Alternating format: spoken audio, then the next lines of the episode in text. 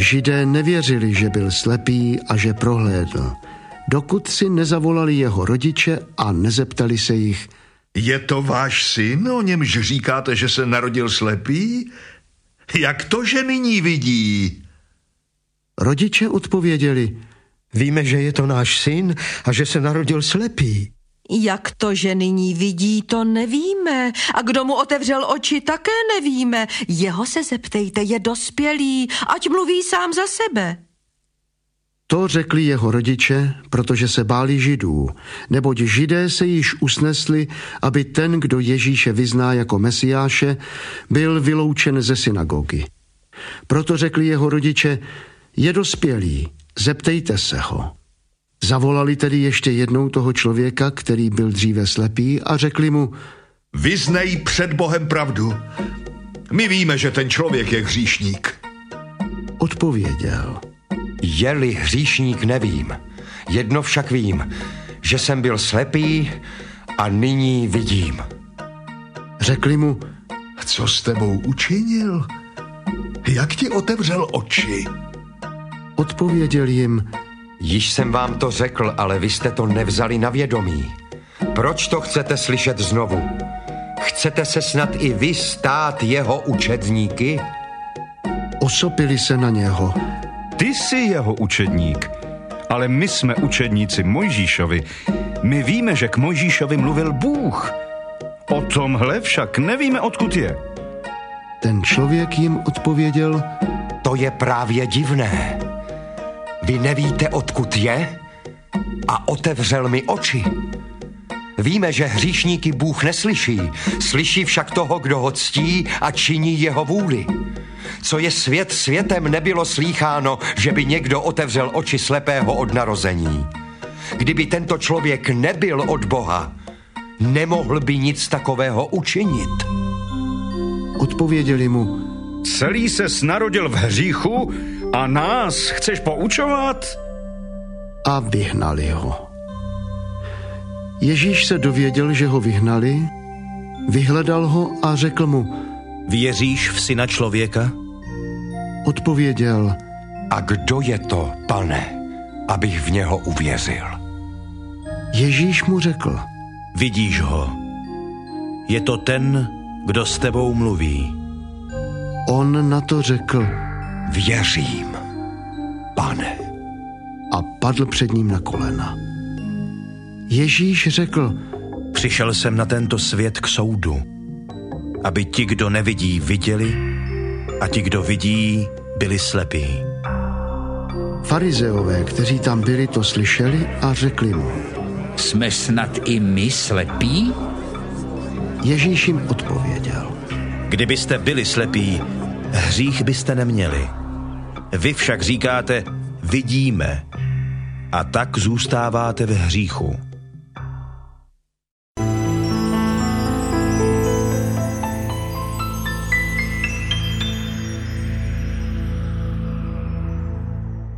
Když to pán řekl, teď je tam taková, takový zajímavý detail, plivl na zem, udělal ze sliny bláto, potřel slepému tím blátem oči a řekl mu, jdi umyj se v rybníku Siloet, to znamená poslaný. On tedy šel, umyl se a když se vrátil, viděl. Tak ty výklady jsou různé, že jo. Jeden z těch výkladů je, že prostě to odkazuje na stvořitelský čin boží, kdy člověk byl stvořen taky z prachu země. Je to logický výklad, protože vlastně každé uzdravení je novým stvořitelským činem božím. Každé odpuštění hříchu, to Bůh znovu tvoří moje srdce, moji duši. To, to nejde, to není jenom jako, že jdu do sprchy nebo něco smažu na tabuli. To je zásah do mého nitra. Když Bůh mě osvobozuje od zlého, když mě uzdravuje na těle, na duši, moje vnitřní zranění, když uzdravuje, to je dotek stvořitelské lásky a moci Boží. Bůh je stále, který koná, tam to také máme, Ježíš to říká. Ten, který je stále činný právě tím, jak nás znovu a znovu obnovuje a dělá nás z nové stvoření. No a pak je tam ten zajímavý příkaz jdi a umyj se. Zajímavé, ten slepec vůbec neprotestuje. Dokonce bychom mohli říct doslova v takové slepé víře. Jak je tělesně slepý, tak v tělesné slepé víře poslechne a jde. Jaký je to rozdíl proti tomu námanovi syrskému, který přijde za tím Elizem, že jo, a on mu říká, aby se sedmkrát ponořil do Jordánu a se naštve, a tak jak to máme v té druhé knize královské, že jo. A říká si, no co pak my u nás nemáme lepší řeky, jo. A teď se tam najde někdo, kdo mu řekne, ale, ale kdyby ti přikázal přece něco těžkého, tak bys to udělal. A když chce takovouhle obyčejnou věc, takový jsme. Prostě my rozlišujeme, v čem toho pána budeme poslouchat a v čem nebudeme. Ale teprve, když přijmeme, že ta poslušnost se týká těch nejobyčejnějších věcí, tak zažijeme obrovský požehnání. A skutečně důležité vnitřní uzdravení.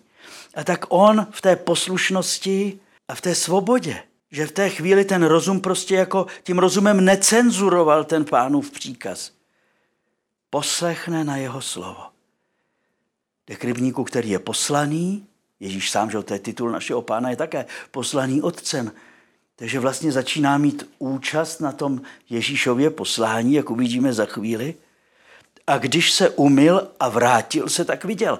On neuviděl, když se umil, ale když se umil a vrátil.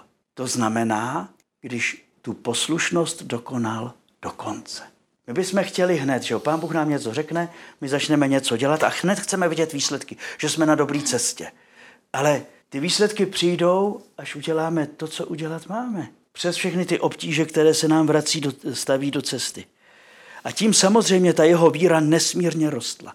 A nyní nastane obrovská tahanice a spory o identitu toho slepého, uzdraveného. Jestli je to skutečně ten slepý, který tam žebral. Volají si ty rodiče, ptají se sousedů, Ti židé se k tomu tam vyjadřují. Ano, je to on, není to on, je mu podobný. Mezitím ti farizeové každého postupně vyslýchají, jestli to je opravdu on. Pak jsou tam spory o to, jak je to možné, že je, že je uzdravený, když byl nemocný. A ten chudák tam musí se zodpovídat, no já jsem prostě neviděl a vidím, no. Tak jako, co mám ještě jako říct? A no ale jak je to možné, jsi uzdravený v sobotu? No já nevím, že jsem uzdravený v sobotu. Teďka těm farizeům to strašně vadí. A podle toho usuzují, že to přece nemůže dělat Bůh, když uzdraví v sobotu. Protože jak mají ty škatulky svoje na všechno, tak se jim tam pán Bůh nevejde. Víte, kolika věřícím lidem se pán Bůh nevejde do jejich škatulek? Kolika moderním farizeum se nevejde do jejich předpisů a zákona? Farizeus je ten, který si povýšil zákon nad člověka, povýšil zákony nad pána Boha a teprve, když ten zákon se mu podaří plnit, tak je spokojený se sebou i s pánem Bohem a není spokojený, že ty, ty, ty se tomu nepodřizuješ. A máš-li Boha, který je nad tím, tak neskutečně zuří. To nemůže být pravý Bůh, protože nectí ten řád, který já mám v sobě. Ale že je to řád, o kterém se Pánu Bohu nikdy ani nesnilo, že jsou to škatulky, které jsme si sami vytvořili, to už ten člověk neřeší. A může být zbožný v těch škatulkách, jak chce, a jeho srdce je chladné a studené, a nemiluje ani Boha, ani bližního na to chudáka postiženého. A tak to začne, počínaje těmi sousedy, přes ty farizeje, židy až k těm rodičům. Proč nám to tak pečlivě, až jakoby stenograficky ten Jan zaznamenal? Ty rozhovory, ty setkání. No protože v těch postavách, mimo Ježíše a toho slepého, jsou vlastně naznačeny životní postoje nás věřící. My jsme schopni byť se hlásíme ke Kristu, jednat jako ti lidé kolem toho slepého. S těmi limity, které máme, s těmi pochybnostmi těch sousedů, s těmi řečmi, s tím strachem těch rodičů, s takovými podivnými reakcemi těch židů. Víte, že se nikdo z nich jako nezamyslel, ten člověk byl slepý a vidí. Teď to bylo předpověděno v tolika proroctvích starého zákona, že když přijde Mesiáš, vrátí, vrátí slepým zrak. Normální by přece bylo, že by ty lidi si sedli na zadek a, a prostě začali se nad tím zamýšlet. To přece není možné. Tady jedná Bůh. Ano, nám se to nevejde do těch našich představ, ale, ale teď je to neodiskutovatelné, že to je dílo Boží. Kdo to kdy slyšel, že někdo z lidí vrátil slepému zrak? Od narození. To tam je v tom textu. Nic. Mají svý představy, svý starosti, vrátí se domů a místo, aby se jim to svědectví stalo cestou ke Kristu, tak toho slepého vyženou. zůstávají v takovém postoji, který už nejde nazvat ani vírou, protože to není vztah s živým Bohem. Je to jakýsi projev náboženství právě k uspokojení našich potřeb, jak říkali teoretici marxismu a leninismu. A v mnohem měli pravdu. A takovéto náboženství může být opěm lidstva. Ale to není křesťanská víra. Je to víra, o které píše apoštol Jakub ve své listě, kterou mají i démoni. Víra, že Ježíš je, Bůh je, něco nad námi je. Ty démoni mají velkou víru, protože oni vědí, kdo je to Ježíš. Proč přišel. Ale třesou se hrůzou, jak říká Jakub. Nemají ten rozměr důvěry, který je vlastně tím nejdůležitějším.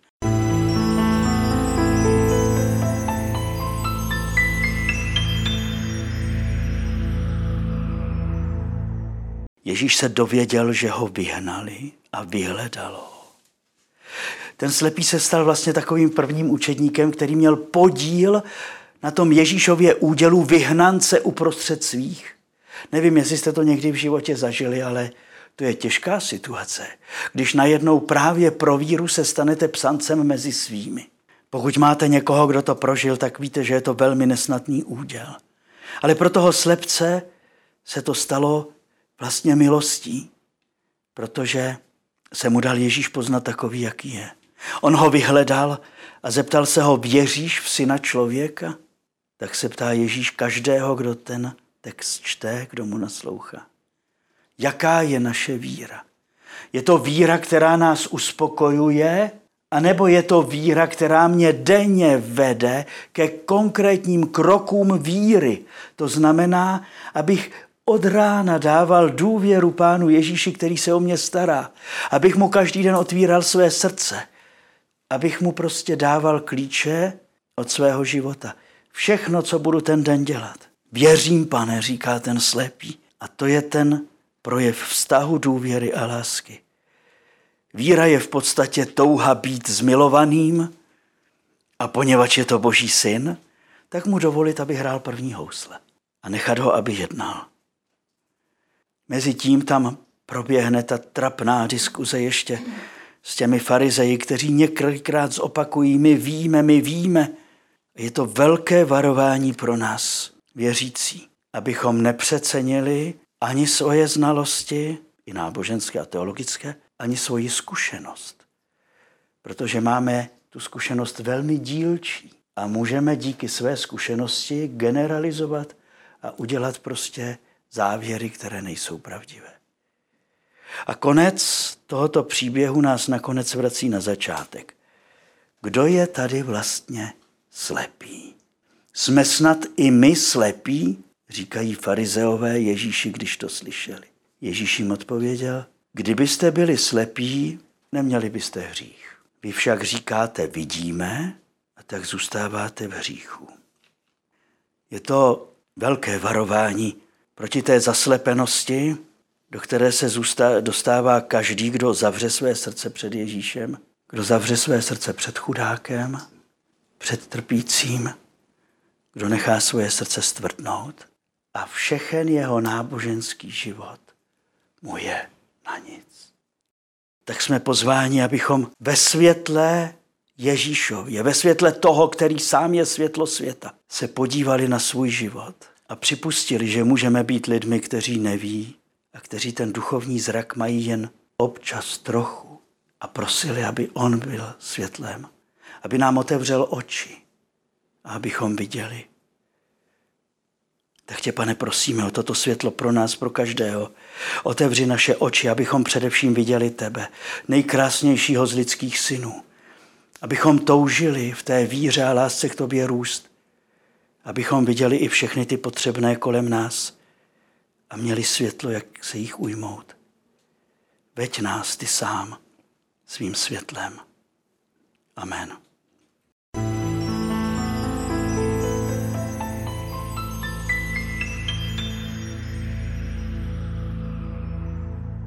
Aleluja. Duše má, chval hospodina. Pokud žiji, chci chválit hospodina pokud budu, chci opěvovat svého Boha. Nespolehejte na knížata, na člověka, u něho není spásy. Vrací se do své půdy, když výjde jeho dech, tehdy se zhatí všechny jeho plány. Šťastný, komu pomáhá Bůh Jakubův. Kdo doufá v hospodina svého Boha. On učinil nebe i zemi. Moře i vše, co je v nich. On zachovává věrnost na věky, zjednává právo utlačeným, dává chléb lačným. Hospodin vysvobozuje vězně. Hospodin otvírá oči slepým. Hospodin napřimuje sklíčené. Hospodin miluje spravedlivé. Hospodin chrání přistěhovalce, podporuje sirotka a vdovu, ale mate cestu bezbožníků. Hospodin bude vládnout na věky. Tvůj Bůh, Sione, po všechna pokolení.